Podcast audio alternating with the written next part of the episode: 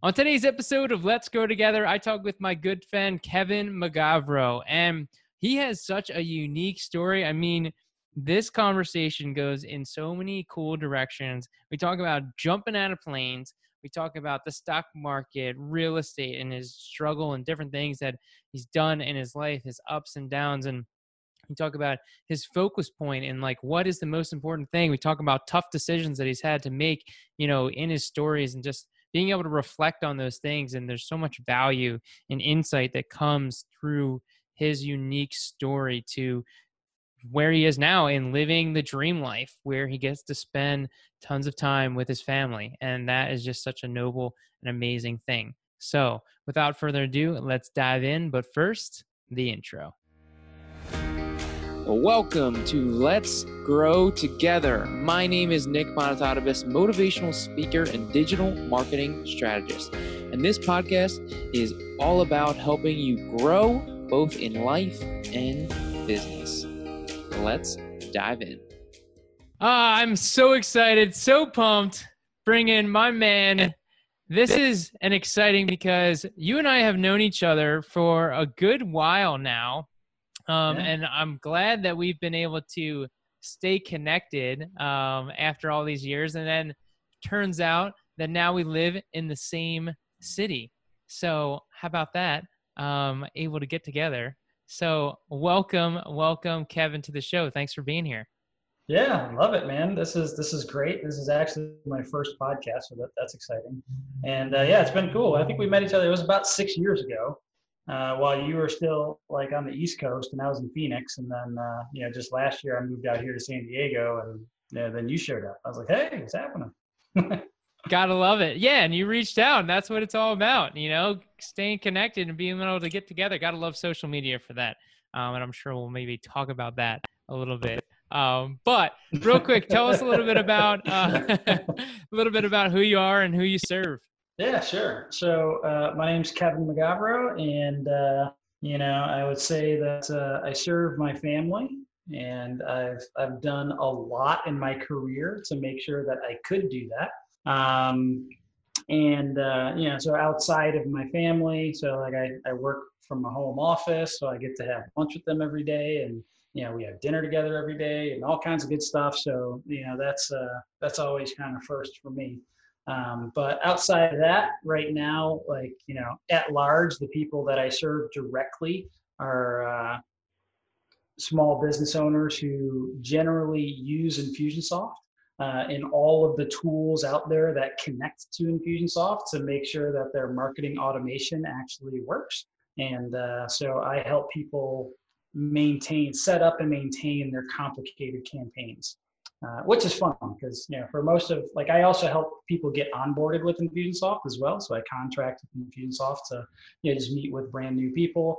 And my advice to them is always make your campaigns as simple as humanly possible because the simpler they are, the less expensive they are to run and the less expensive they are to maintain. The more complicated they are, the more people you need to like service and support it uh, and maintain it. And every time you need to make a change, that's like that's like money. And so, um, so the people that you know I serve directly are people that have really complicated campaigns that you know I go in and maintain and manage and make sure that everything is flowing and working right. Yeah, and that's how we met, and you helped me, and that was great. Um, you know, because we were able to connect. And what I loved working with you too is that you provided so much more value and insights aside from just being like, hey, here's how you um, do. Um, you know this funnel you know or this technique.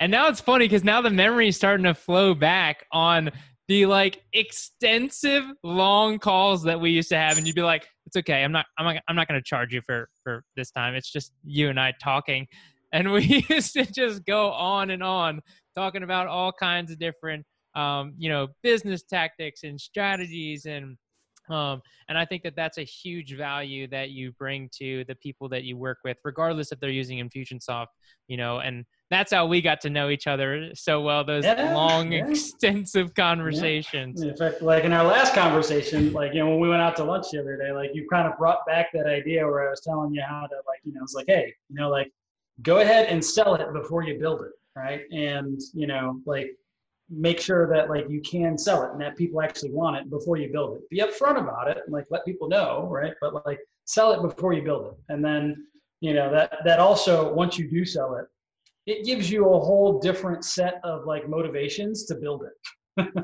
yeah, and the funny uh, you know concept of that as well um is that I didn't end up like creating and launching my course for like a whole nother year after like that conversation. It may even been longer than that. You know, it just goes to show you how much I had that idea of like wanting to create a course and just like didn't um didn't do it. But once you do, you know, amazing amazing things happen.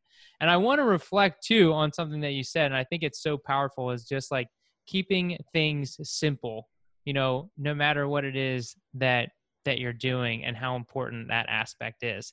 Um, because i think that that is something that can be used through um, both our lives and our business and just hey we love we love to overcomplicate things.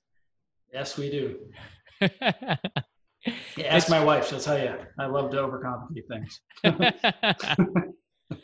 Love it love it. So what yeah, i'd love yeah, to I'll do look at something be like oh i just made this thing really simple. Look at this. And she's like yeah okay let, let me go get a phd real quick so i can like read that and then we'll talk about how simple it is.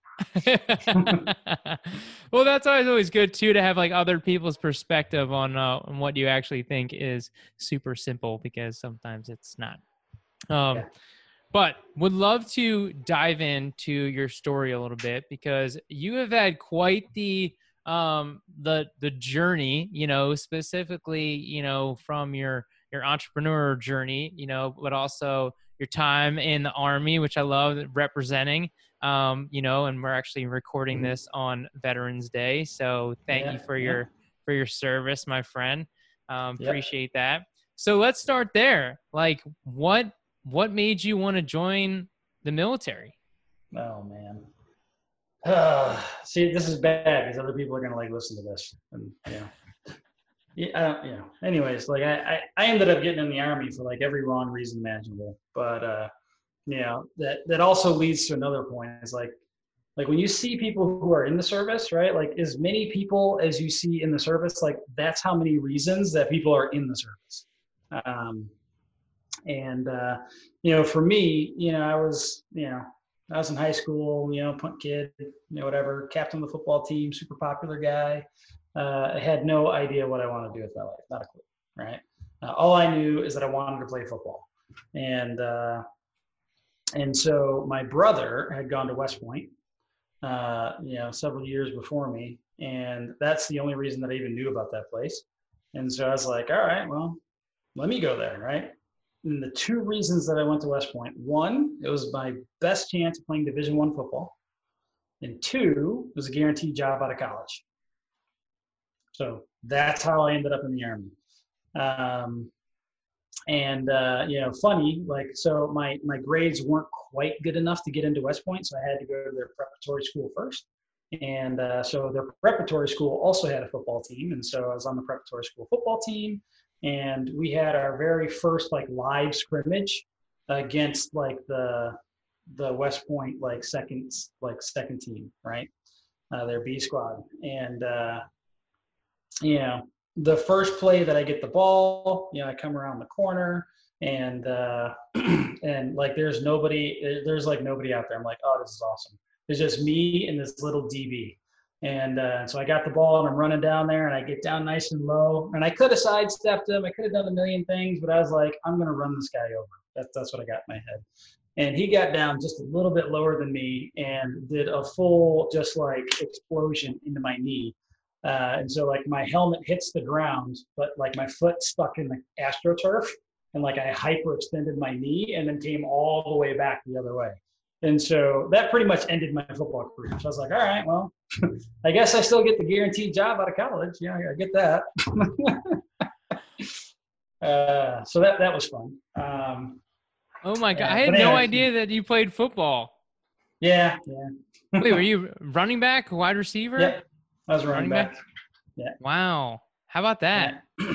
That's so awesome. I was running back for like a wishbone, you know, wishbone offense. So, you know, it was like it's a pretty good position for there and whatever. But um, so yeah, so that, so that kind of ended my football career. So I was I was too slow for the football team after that. So uh, so I went to play a much safer sport while I was at West Point, and I joined the rugby team, which, which was a great time. So safer being very much a joke. Uh, but I never got hurt playing rugby. You know, it was a great time. It was like probably the most fun game. That's probably the most fun sport like ever invented. You don't lead with your head in uh in rugby like they do in football. No, Not- no don't have a helmet. It's a, it's a very different, uh, very different tactics, very different technique. Um, you know, like if, if football is a very, very much a precision game, and like you know, like pretty much like every inch counts, right? Where in rugby, like you know, you can give somebody like a whole, like you can give them like half a field, and it's okay sometimes. You know, like like every inch doesn't really matter as much. Um, so sometimes field position is more important than ball possession. Sometimes ball possession is more important than field position. Like it, it really depends on like who you're playing and like what your style is. But anyway, it, it's just a lot of fun. And I'm also Yeah. convinced that you could watch like a hundred rugby games, and if somebody's not explaining it to you, you'd never figure it out. yeah, no, I, I believe that. Uh, From what I've seen, I still I, I have no idea. But I am curious though. So you know, being in uh, being in the army, being a football player, being a rugby player, there's got to be some you know powerful um, lessons that you've kind of learned during that time. You know, what were some of the were there any like pivotal moments? I mean, even going through the injury and and having to deal with that, I'm sure was not an easy thing to go through. Ugh, man, yeah, you're, you're like you're definitely like picking at some old wounds that I'm. yeah I haven't talked about this stuff in a long time. Um, but yeah, so you know it's interesting. Um, like, yeah, obviously West Point's kind of a hard place to get into. There's a lot of, uh, you know, like just a lot of people there are like you know they're they're people that have never really experienced a whole lot of failure in their life i guess right? Um and you know and so like when it comes because like you can't like you can't go to west point and not fail at something right? Like it, it's just going to happen. Well i mean that i couldn't there's probably people there that do but not me. Um and uh you know and so after i broke my like after i you know blew up my knee uh, you know, the following year, I tried out for the football team actually, and I got cut. And then the year after that, I started trying out for the football team again.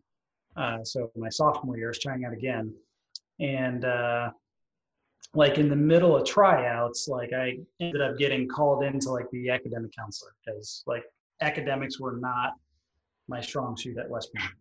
Um, so like I, I struggled pretty bad in economics. Uh, Like in and like like when I graduated, I was like like right in the middle of the pack, right? Like I wasn't like you know I wasn't one of the like smart kids up at the front, and I wasn't necessarily one of the kids at the end, but like I was like right in the middle of the pack.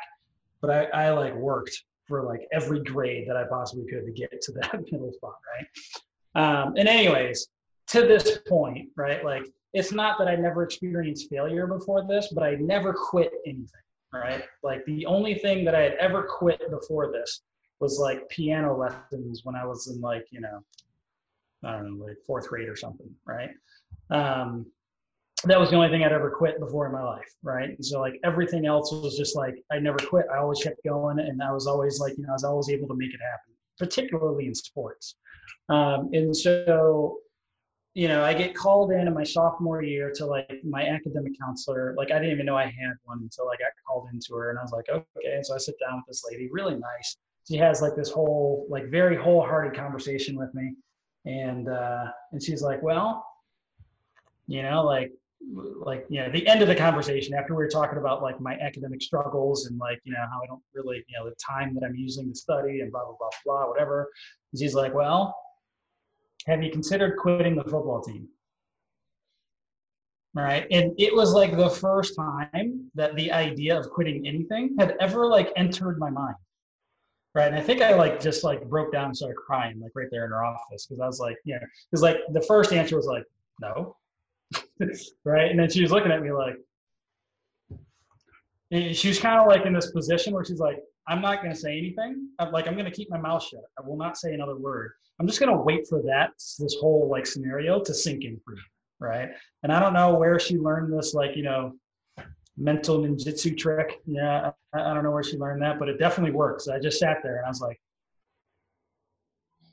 oh, yeah, I'm going to have to do that. If I want to stay here, I'm going to have to quit that. And it was just, it was like the, it was weird. Right. So it was like the first time in my life where I had to like deal with like quitting something, like voluntarily quitting something because I wasn't good enough, right? And it was the hardest. I think that was like the hardest decision I'd had had to make in my life to that point. Um, and uh, and so I did. I went, you know, like within that week, you know, I went to the coach and I was like, you know what, coach, I'm gonna quit. And uh, yeah, and I quit. I left, and it was it was like yeah, like the rest of that year was pretty miserable. I wasn't very happy. I didn't deal with it very well mentally. Um, but you know, it, it was definitely something for me to like look at and see like, you know, like why do I hold on to these things and and like where does that pain really come from and how do I set myself up for like, you know, like how do I sabotage myself and set myself up for failure with things that like, you know, like how do I know where to draw the line? Like, okay, it was clear that I wasn't going to make the team, right? Like it, it was fairly, like I knew that I wasn't going to make the team, but still like the idea of quitting was still just like, Ugh. it was like gut wrenching. So, um, so really just learning how to evaluate things and learn like where to focus my energy and like realize that I've only got so much energy to focus and like realize that like there are just some things that I'm not going to be good at, and and it's okay, right? Um, you know, like because if if it wasn't okay, like you know, like it had to be, otherwise, you know, like where like it had to be. So it, it was that was one of the things that I definitely learned, like going through West Point, was like how to a like deal with failure, and b like how to realize that there are things in my life that I'm just not going to be able to do and that I've got to draw a line somewhere and say, okay, this is something that I'm not going to do, and that I'm going to choose to set my energies and uh, all the other things like over here instead. So, yeah, and that's, that's a long such answer to your question. No, it's a great answer because you brought up some really you know important points because you know there's there's such a mentality sometimes of like you know don't be a quitter yada yada you know um and I did want to elaborate on a point of saying, like, when you said, uh, you know, I wasn't good, but the truth is you were really good, just weren't like, you know, again, compared to what, you know, because at the end of the end of the day, you know, you were, you know, at West Point, you know, playing, um, you know, you know, trying. So you have to be at a certain caliber to even be able to walk onto that field to even attempt to be able to, you know, compete with those guys. So um, still, you know, again, that evaluation. But, and then what you said about focusing on, again, like, you know, our energy, we're so limited by our energy. And I feel like that that is something that is often underrated and under um, evaluated into like how we feel. You know, you mentioned you weren't feeling great during that that first year, and I'm guessing, you know, is because a lot of energy was focused on the fact that you're not playing football. Um, is that yeah? and so yeah, absolutely. You're not in your head. Yes, yes. So it's just the idea of what we focus on can have such a huge impact on our lives and how we feel. And as soon as you made that shift in focus, then what happened? You know? Uh, yeah, well, it's interesting. Like I would say that back then, like you know, I wouldn't say that there was a big shift, right? Like it, it that lasted a long time throughout. Like you know, like West Point was not an enjoyable place for me. I, I just did not enjoy that place, and I didn't, I didn't like it. Uh, um, rugby was awesome. It definitely helped me take my mind off of like it was a great distraction and it was a lot of fun and I loved playing it. Right, uh, you know, I was able to walk on a team and like I was one of the fastest guys there, so I was like, hey, this works out. Um, but uh, but I could say that like you know like I was I was very determined to like hold on to my misery while I was there, right? Like I just like I, I wouldn't allow myself to like that place no matter what I did. Even even though I did like a lot of like I was able to do a lot of cool things that I would never be able to do anywhere else in the world. Right? Like I was able to jump out of airplanes, climb mountains, like you know, rappel out of helicopters. I mean, like I did all kinds of cool stuff. But for whatever reason, I just would not allow myself to enjoy being there. Right? Um, and you know, so I, I I learned, you know, again, the things I learned were really just about me, right? Like I learned that like, you know, like I can, you know, like I'm not one of those guys that's like super excited one minute and like, you know, mad the next minute and then like somewhere in the middle and like, you know, like it, that's not just generally how I am. I'm kind of like an even keel kind of guy. And when I'm down, I'm like, I'll stay down for a long time. And if I'm like up, I'll stay up for a long time, middle, right, whatever. And so like West Point was like four years of just being down, right? Uh, and you know, and it wasn't until like much later in my life, right? Probably, you know, sometime after getting married and having kids and stuff that I realized that I was like, like I'm doing this to myself, right? Like I don't have to stay down, right? Like this is, you know, this is just me doing this to myself. Um, you know, and I and I heard somebody there was I don't remember who said it, but like a quote it was like, you know, tragedy plus time equals humor right? And so, like, one way to kind of get through life in a slightly better fashion is to, like, you know, make the time piece of that equation shorter, right?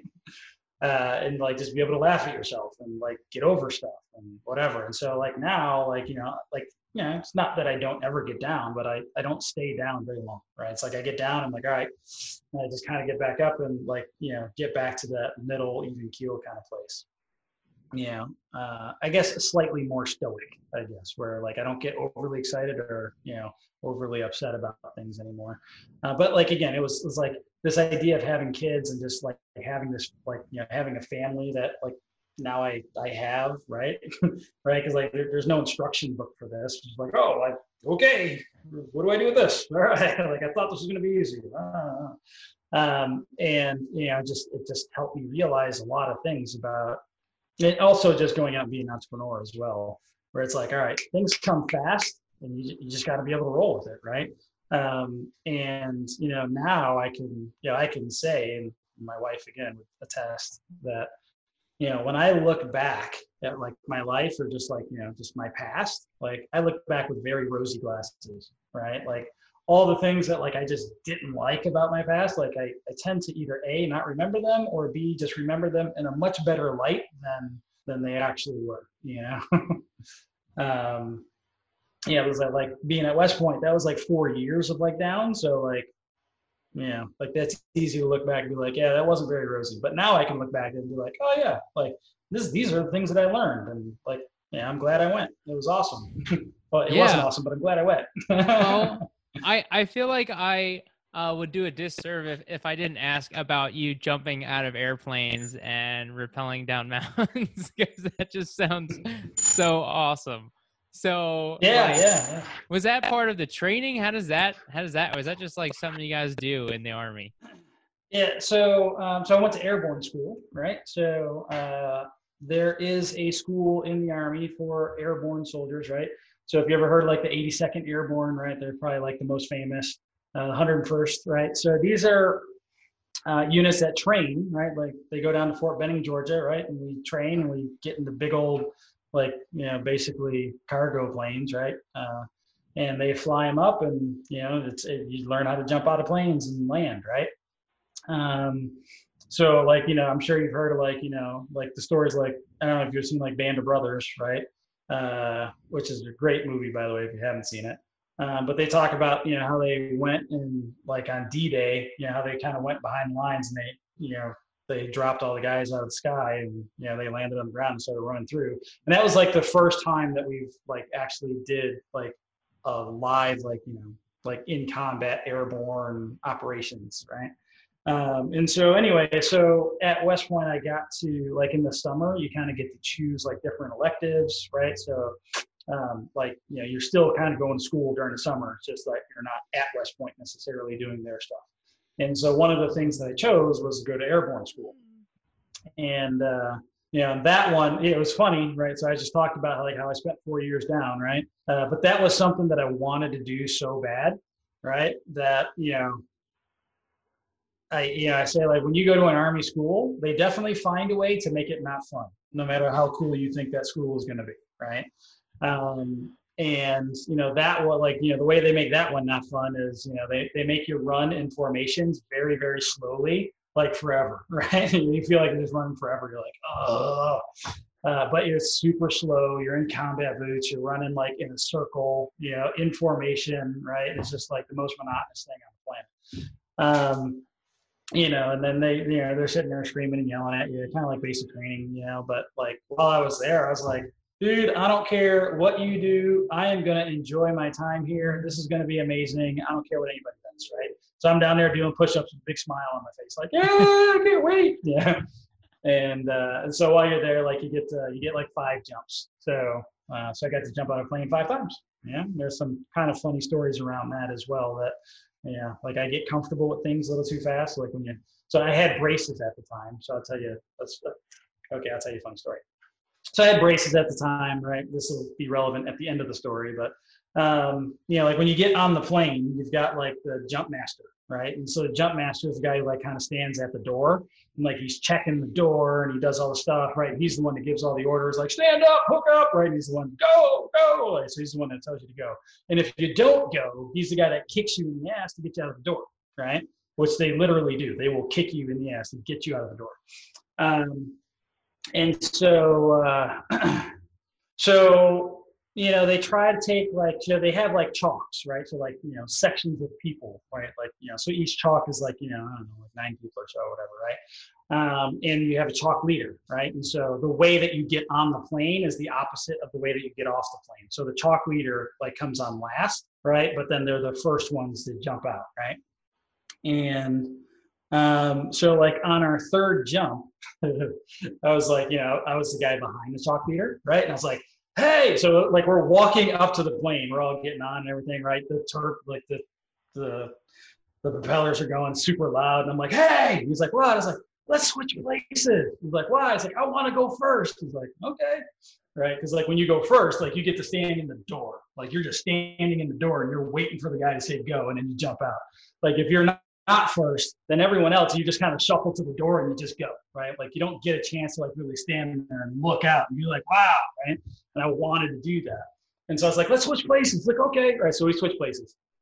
And uh, you know, we get on the plane, right? And now the plane's up, we're flying. I'm like in the first seat. I'm like, yeah, this is gonna be awesome.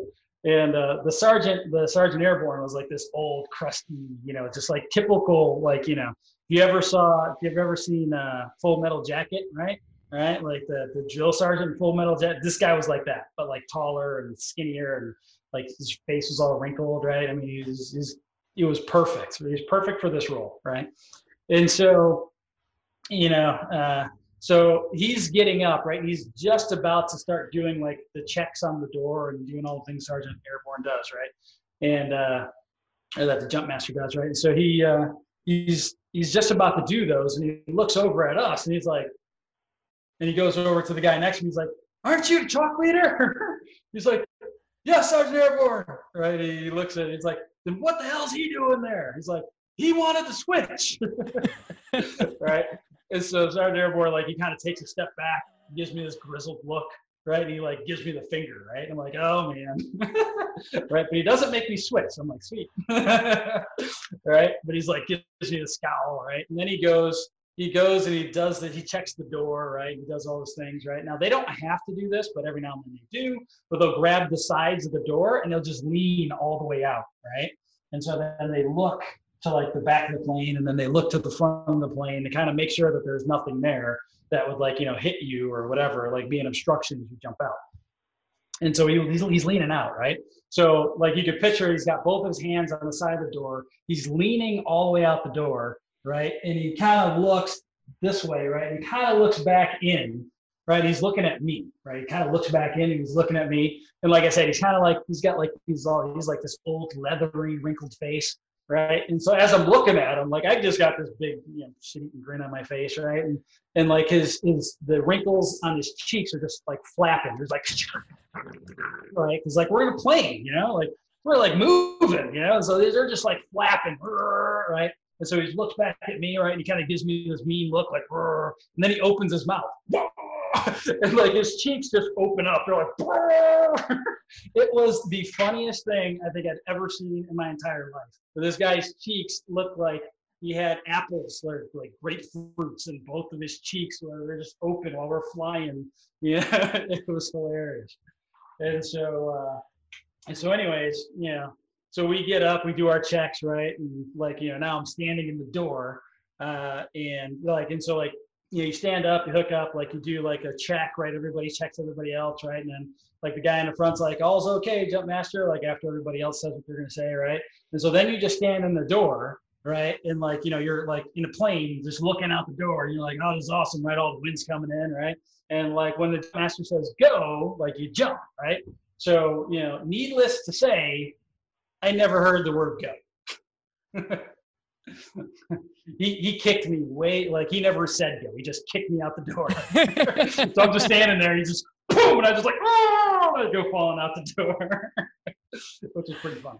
he took that from you. You wanted to jump out, and he was like, "No, kicking, kicking this guy right out." Yeah, which was fine. Like I wanted to be, I wanted to be the guy standing in the door. Right. The fact that he kicked me out, that was I deserved it. That was fine. That's was so fun. incredible. But again, I have gone skydiving, and it's exhilarating. But I find yeah, it yeah. so interesting to do it in this mentality of like doing it five times and being like super eager um, it's awesome. Yeah, I, I couldn't wait. So, um, so anyway, so when you jump this way, like it's a static mount, right? So your parachute is connected to the plane. So like you don't pull your chute when you jump out. You just jump out, and the plane pulls the chute for you, right?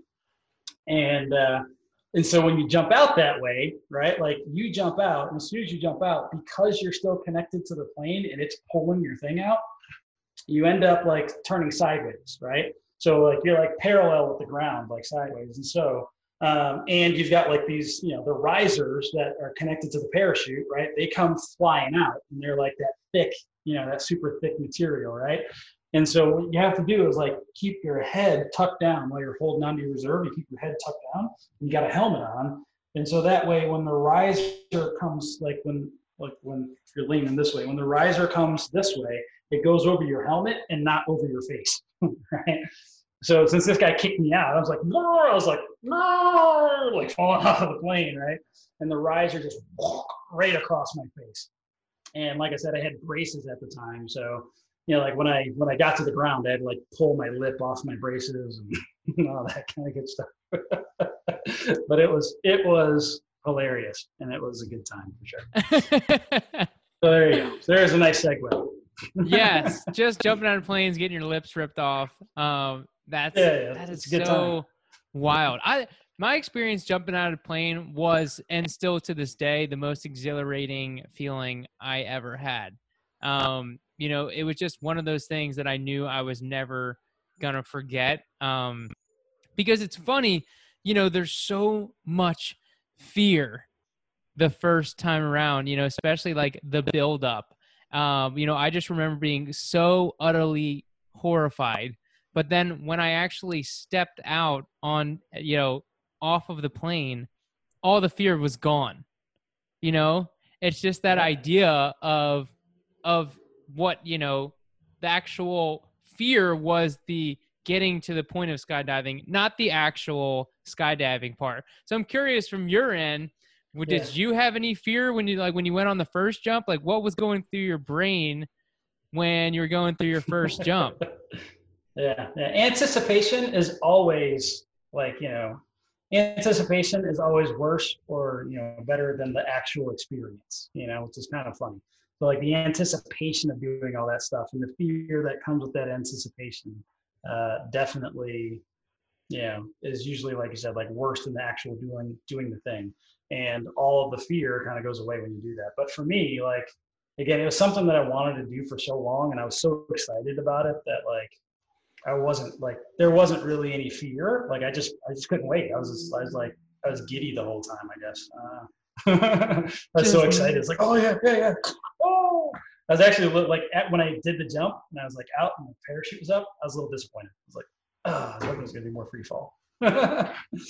Right. So I guess that is the difference too in the way that it's you're you're getting your chute like pulled right away.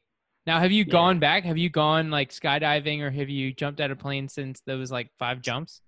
Uh, I have not. Although it is something that uh, it is something that I do want to do again. Um, you know, I, I did opt to get like so some other things like I, I ended up going to get like my scuba diving license instead. Like so, I had like this time was like, I skydive or scuba? Skydive or scuba? And so I ended up going scuba diving and I got my scuba license and uh, did some of that stuff instead. But it is still like it's one of my you know, I guess you could say like you know bucket list kind of things. Is I want to go squirrel suit jumping, right? Where you get like those wingsuits on, right?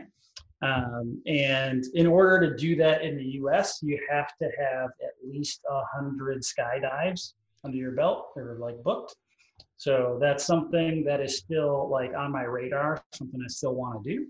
Um, so yeah, so I will be doing it again sometime. I just I well, Side note: I am looking to go skydiving for a second time. So if you want to go, you let me know now I've got an excuse that I can like, you know, oh hey, Nick invited me to go with him, so I'm, I'm gonna go. Right. Right now, I feel kind of guilty. I'm like, hey kids, I'm I'm gonna go skydiving. I'll see you guys later. yeah, I know a lot of people are a little less hesitant to to doing something like that when they have um when they have kids, but at the same time, like you're like more likely to get struck by lightning than you know. Like, yeah, yeah.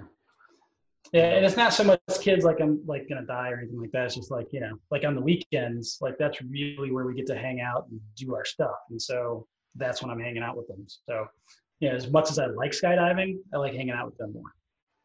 Yeah, and I love you know what you brought up when I asked you like who do you serve, um, because you did answer the question differently, and I think that that is awesome because that's what this show is all about: is bringing in different people with unique answers, and you said, who do you serve? You serve your family. And I think that that honestly is like the best answer that you could say um, because it just shows where your priorities are and what the most important thing is. And, you know, in business, it's so easy to get caught up in other things, you know, um, with like, oh, I'm doing this. Am I trying to do that? I'm trying to grow the business. Um, so it's great to see that you, you know, have that priority of like what's most important and everything else kind of comes um, comes second. Yeah it's uh it's uh thank you. And um you know like it it was really like to get to where i am was a lot of it was a lot of work you know like for me mentally to be able to get to this place right? Um so a little bit more of just kind of like my journey and how i ended up getting here. Um i uh yeah, so I graduate West Point. I'm in the Army. Uh, my first duty station's in Korea, and uh, you know, and I kind of know already that like the Army just isn't the place where I'm gonna like spend my whole career, right? Like I just didn't want to. I don't want to be a career guy. I was like, yeah, this is kind of cool. This is kind of fun, but like this bureaucracy is killing me. You know, like everything just like, ugh, I don't have control over anything, right? Um, and strangely enough, like one of the things that just like, you know, bothered me a lot was like the fact that when I wanted to go on vacation, even if it was for like just a couple of days, like I had to ask somebody else permission, right? I had to have them sign a thing and had to tell them where I was going to be and all this other stuff. And I was like, really? Like I'll, I'll be back, right? And so that that just that that was kind of stuff that bothered me, right? Anyways, um, so I kind of knew that I didn't want to be in the army altogether, right? Somebody, I don't, I remember how, but like somebody passed me, uh, um, uh, Sandy, yeah, it was actually Sandy. She gave me a Rich Dad Poor Dad book, right? She's like, go read Rich Dad Poor Dad. And I was like, okay.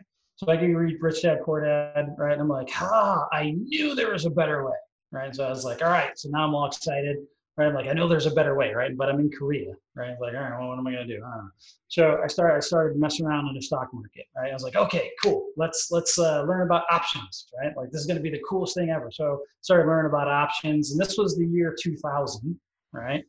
And uh, and I ended up putting like a lot of my money and a bunch of savings, and it was bad, like into a uh, into a stock option, right? And you know, ultimately the deal with options are right. Like there's a time limit on them, and once you reach that time limit, like it's either you sell or you don't sell, and you know if you don't sell, then like it's gone, right? Um, and uh, basically my option price went to like zero. I was like, I didn't even know that happened. Oh crap! And so like I lost everything. I was like, crap. Like, so everything I put in there, I lost it, right? And so that's kind of when I learned that like you know the stock market is really a gamble. Like no matter how coolly like, and so the the big like dot com bubble was like you know that's why 2000 was relevant because the dot com bubble was kind of blowing up. Um, and so I realized that it, it is a it's like know it's a gamble, right? Later on, I read a book about like Warren Buffett and how he actually made his money. uh, through like venture capital and basically how he controlled the companies that he was like invested in, as opposed to like he just invested in these companies and they happen to do well. Like no, he like went in on the board and actually like started controlling the company. So a little different story. But anyways, uh, regardless, right? Like so to me, I was like, all right, stock market is little different than Vegas, right? Yeah, there's probably you know ways to like you know make it less risky or whatever, but like I'm not spending my time doing that because I don't enjoy that like sitting there like researching companies isn't what I want to do with my like free time, right? Um, so uh, so then I was like, all right, cool. Well, when I get back to the states, I'll start buying real estate. And so I got back to the states, uh, and I didn't necessarily start buying real estate right away. Uh, you know, I was just kind of like I was learning about it, and I was like talking to other people. Um, and then uh, then I ended up deploying to Iraq, so I was over there for a little bit. Uh, and then I came back and then I went, I, I, left Fort Drum and went to Fort Sill. And um, when I was at Fort Sill, I ended up buying like five properties around Fort Sill, right? So I had five homes around Fort Sill. I lived in one, I rented the others. Um, you know, but again, like I, I had no idea what I was doing. I was just like winging it, right? and uh, and like none of those properties were bought like with a great deal right? It's like oh i got a great deal right?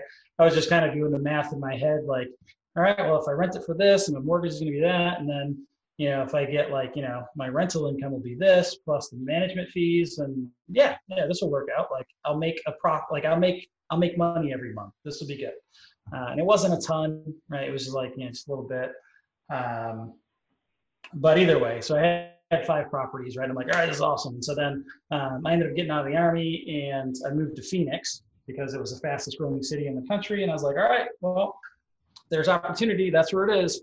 Uh, so I got a job in Phoenix and I wanted to start buying uh, commercial real estate, right?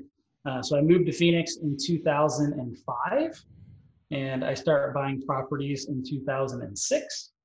And you know everybody knows about 2008 uh, but like that market actually started crashing at like you know towards the end of 2006 kind of into 2007 um, and so i had to short sell a property. And then because it was an investment property they came after me for a deficiency judgment. And so then another huge chunk of my you know, life savings went into paying this deficiency judgment which is fantastic um, and I ended up selling all the properties over in Oklahoma and basically breaking even on them, except for one. I kind of kept it for a little while, but then, you know, like I changed my email address and apparently I never told my property manager. And so the house was empty for like six months and I didn't even know.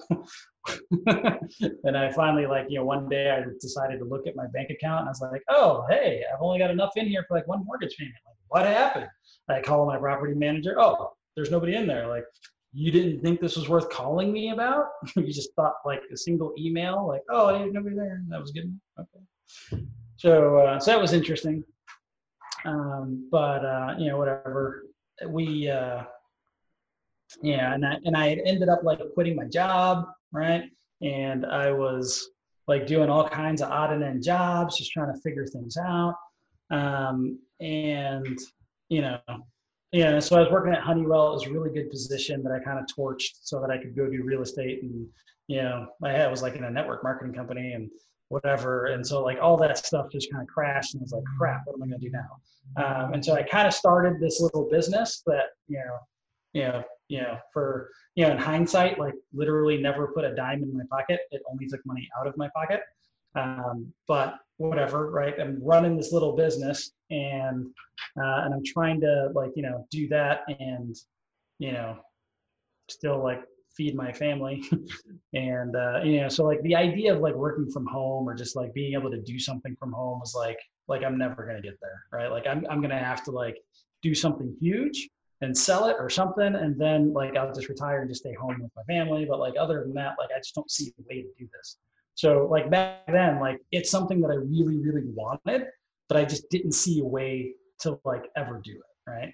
And so then, um, know, so I, like I said, it's taken like a lot of just like odd and jobs, right? Things that like you just never imagine.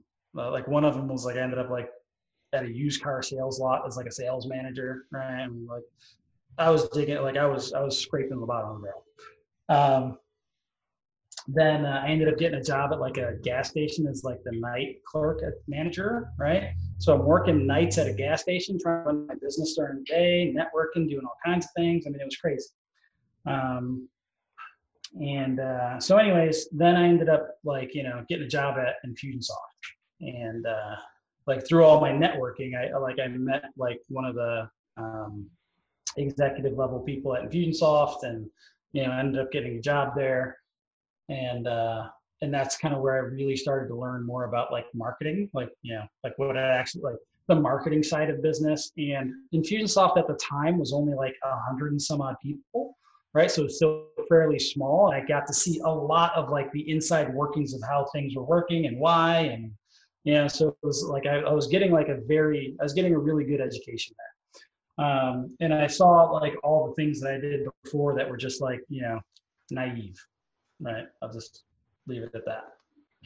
And uh, so it's like, okay, all right, like let's let's try this again. So I, I leave Infusionsoft and um, you know I just started doing like my own Infusionsoft consultancy, you know, agency, kind of one man band kind of thing. Um, and uh, and so I like when I left Infusionsoft to do that, right? Because like I was actually commuting like a good like 45 minutes to work and like an hour and some change back, just the way traffic works.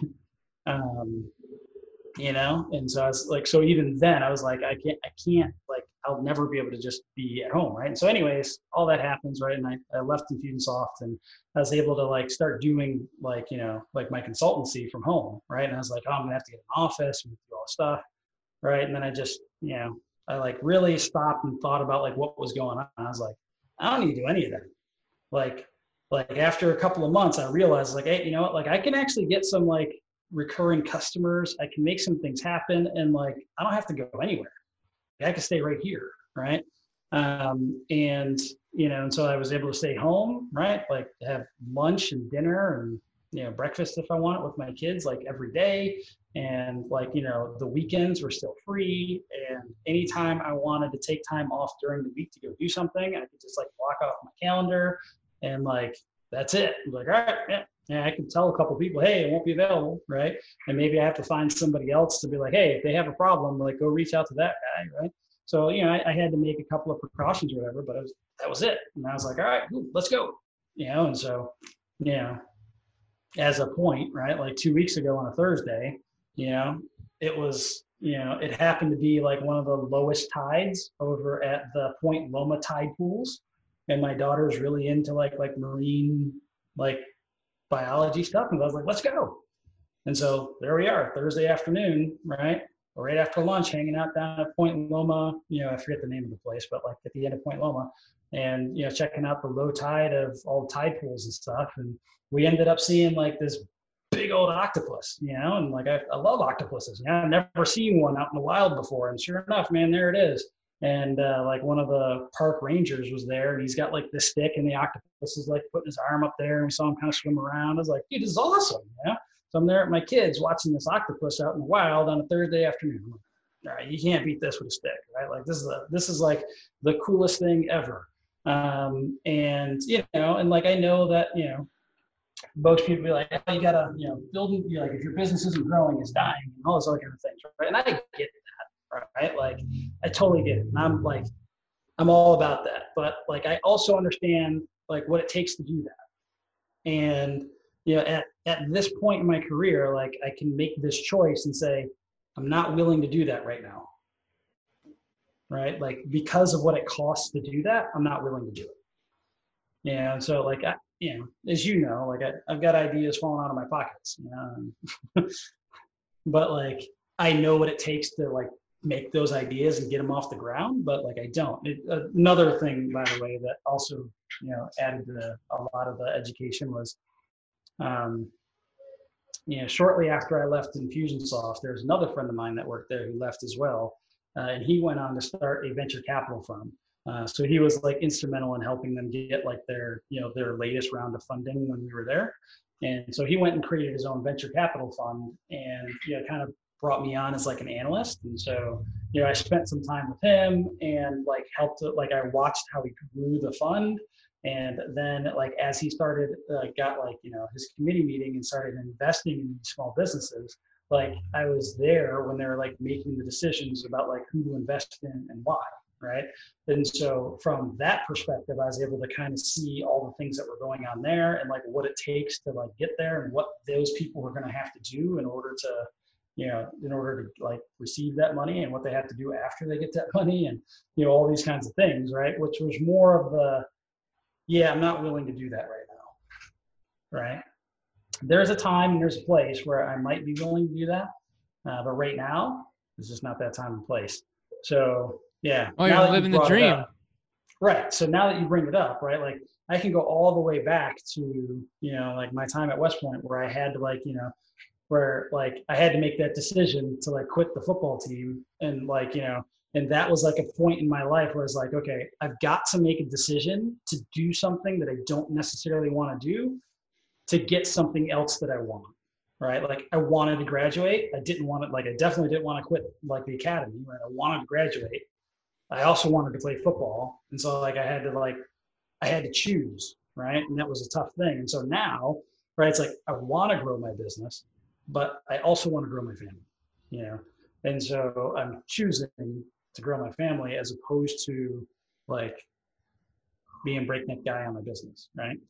Um, and I'm not like the kind of guy like you know, I see like you know, um, like some of my kids like take like, like so my kids take these other classes right that are like now they're online or whatever right? And the teachers are basically just like you know they're not like they're part-time teachers that kind of like do this stuff on the side right?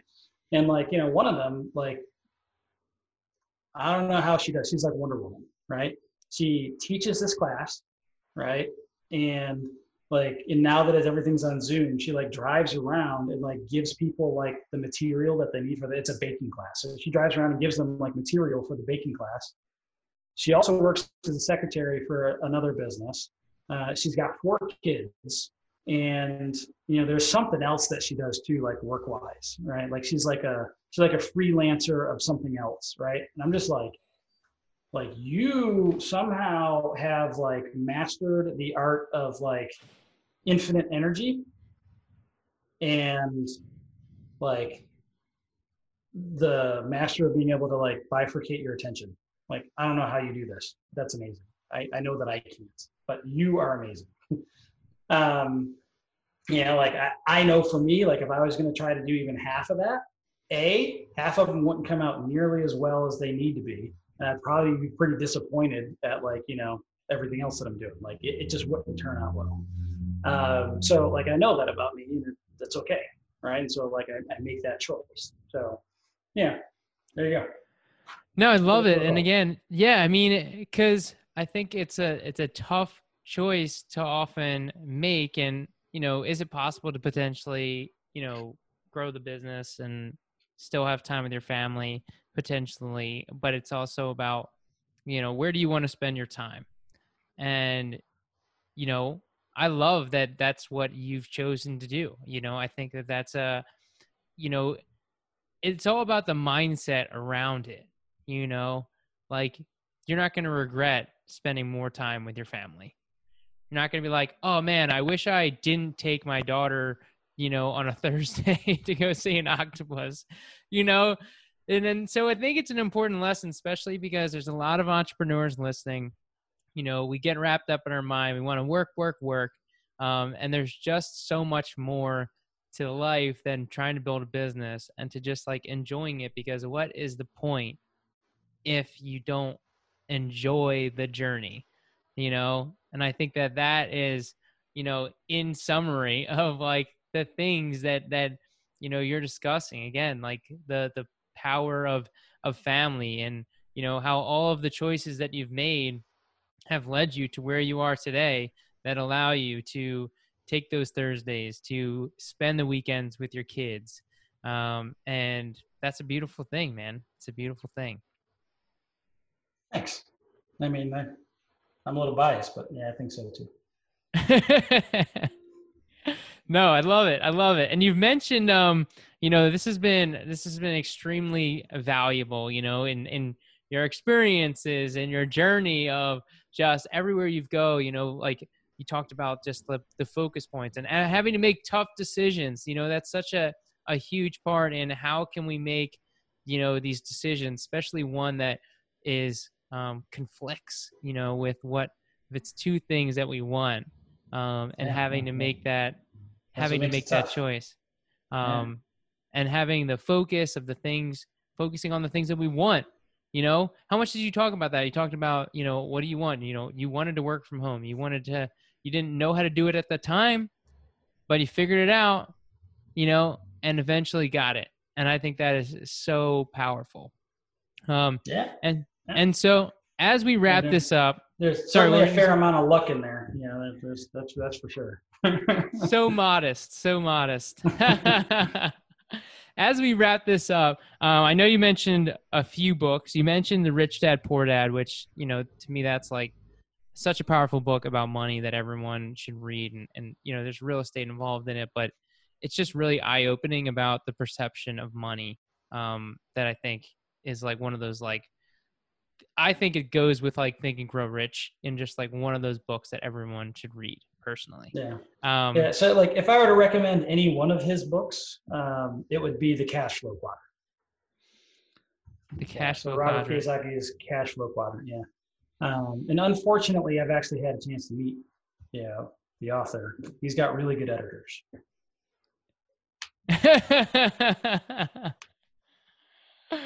What do they say? Never meet your heroes. Is that?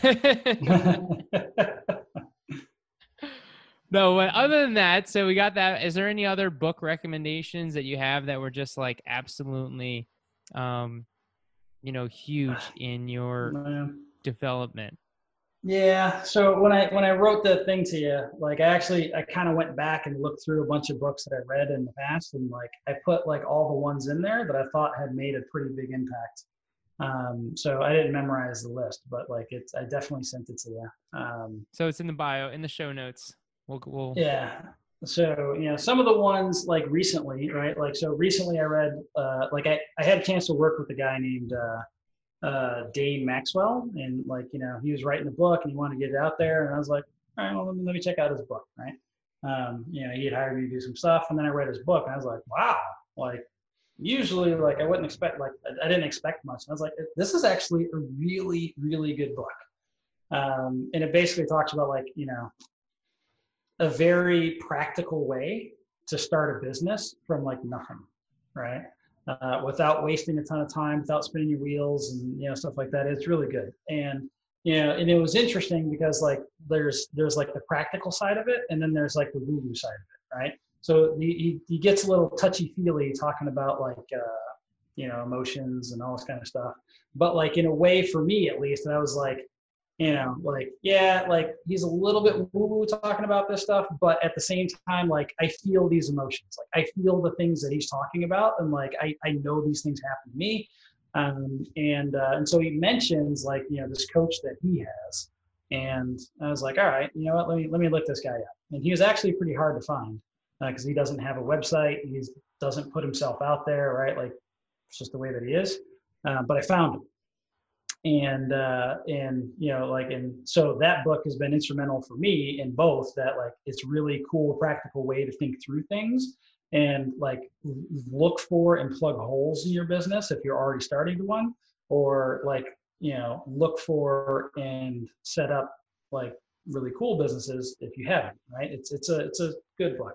Uh, but I found that coach and uh, you know started like you know I hired him and like from the mindset perspective, like the stuff that he does is been like very transformative for my mindset in general. Um, it's been awesome, right? And like you know, a lot of times when you hear mindset, right, like you think of like raw, raw, raw, yeah, I'm ready. Oh, I'm gonna go through this wall, and I'm gonna break through the wall, right? And like yeah, like this, you know, like somehow you end up with this like you know unstoppable amount of willpower, right? But you know, clearly that it's not the case, right? Um, and more of just like the internal emotional battles that we all have. And being able to like notice them right? Where you can notice the feeling and understand that the pain that you're feeling or whatever emotion else is coming with it like just understand that, like what you're feeling is real but it's not necessarily true right? Like the reason that you're feeling it isn't true, right? And so if you can like feel that pain, right, and just be like, all right, there it is, like I, I can't get rid of it, and like actually just feel it, right? But then notice like why you're feeling it, right? And it's kind of like noticing who is feeling it, right? Because there's like, you know, I think of it as like other just like people in my head kind of thing, like, oh, like you know it's this guy he's thinking this stuff and like he thinks that all that stuff is real right? And that's why we're having this reaction right? And then like you kind of start becoming like friends because you can notice that that per like who that person is and you can notice that it's not really you right? Which is why the things that are being said that bring up those emotions right like are generally not really like true right? The feeling is there but like it's not really true very Byron Katie esque, which is another great book, by the way. Uh, Loving What Is by Byron Katie. Um, and so then, like, you get to notice the person who's having that emotion and having those feelings. And then, like, when you notice them and they're not you, like, but you like you realize that it's something inside of you, right? Like, like this really interesting feeling of compassion for like those emotions like start coming into you. And like in like the problem like the the, the pain of the emotion kind of goes away right? It like instantly goes away and it's replaced with like this compassion right? Um and and it's like it's an amazing like when you when you do it and you do it right it's such an amazing just like ah like it's refreshing it feels great and like it gives you energy. You're like you're not just like anymore from those emotions right? Because everyone has emotions that makes them feel that way um, so anyway, so that that's uh, yeah, that's what I've been getting out of this coach. So that's why that book is like the latest book that's been like super instrumental because I found the guy that he was talking about, and I'm having you know like these kind of experiences. So that's awesome. Yeah, well, I think you know you bring up a great point and just the importance of having a coach and how impactful that can be.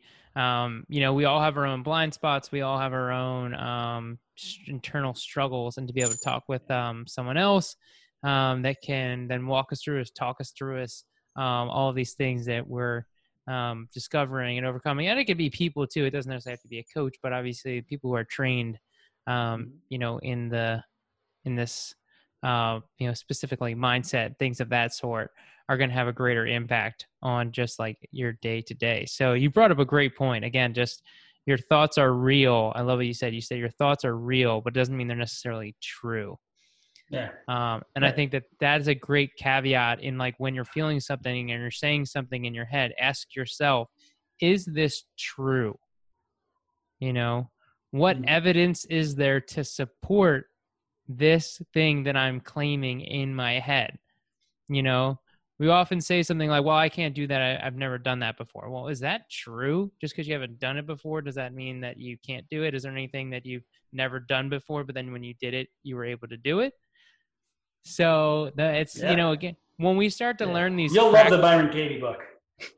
yeah, it sounds like it. That sounds right up my alley. I think it's an important yeah. aspect of how we can reframe our brain to ask the right questions um, for ourselves. Because if we can put that kind of wordsmith on ourselves, um, it come becomes really impactful. You know, it starts with other people doing it to you, um, with books, podcasts, yeah. coaches, but you know you can start to you can start to use these techniques on yourself um, and it can be you know transformative with with just your day to day and controlling your you know ups and downs and swings of emotion which we we all have so that was a um a great um, kind of final uh, closing notes there. Um, so that was awesome. So thank you for sharing that.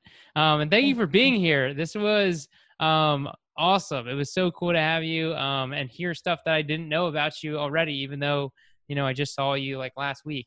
Um, um, so thank you again for being here. Do you have any final uh, final notes or words or advice for our listeners? Um, yeah, I, I just uh, not really.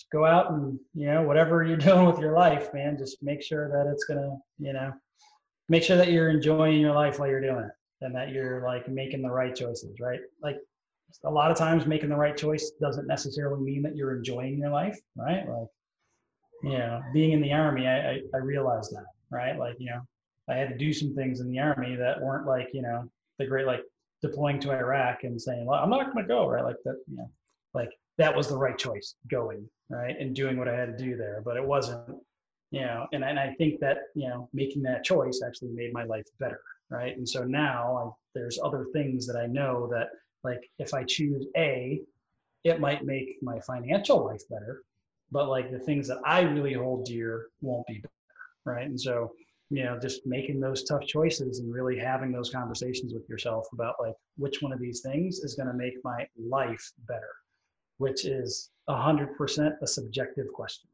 and you know only you can answer it. So, love it, awesome. Thank you so much, Kevin. Thanks for being here.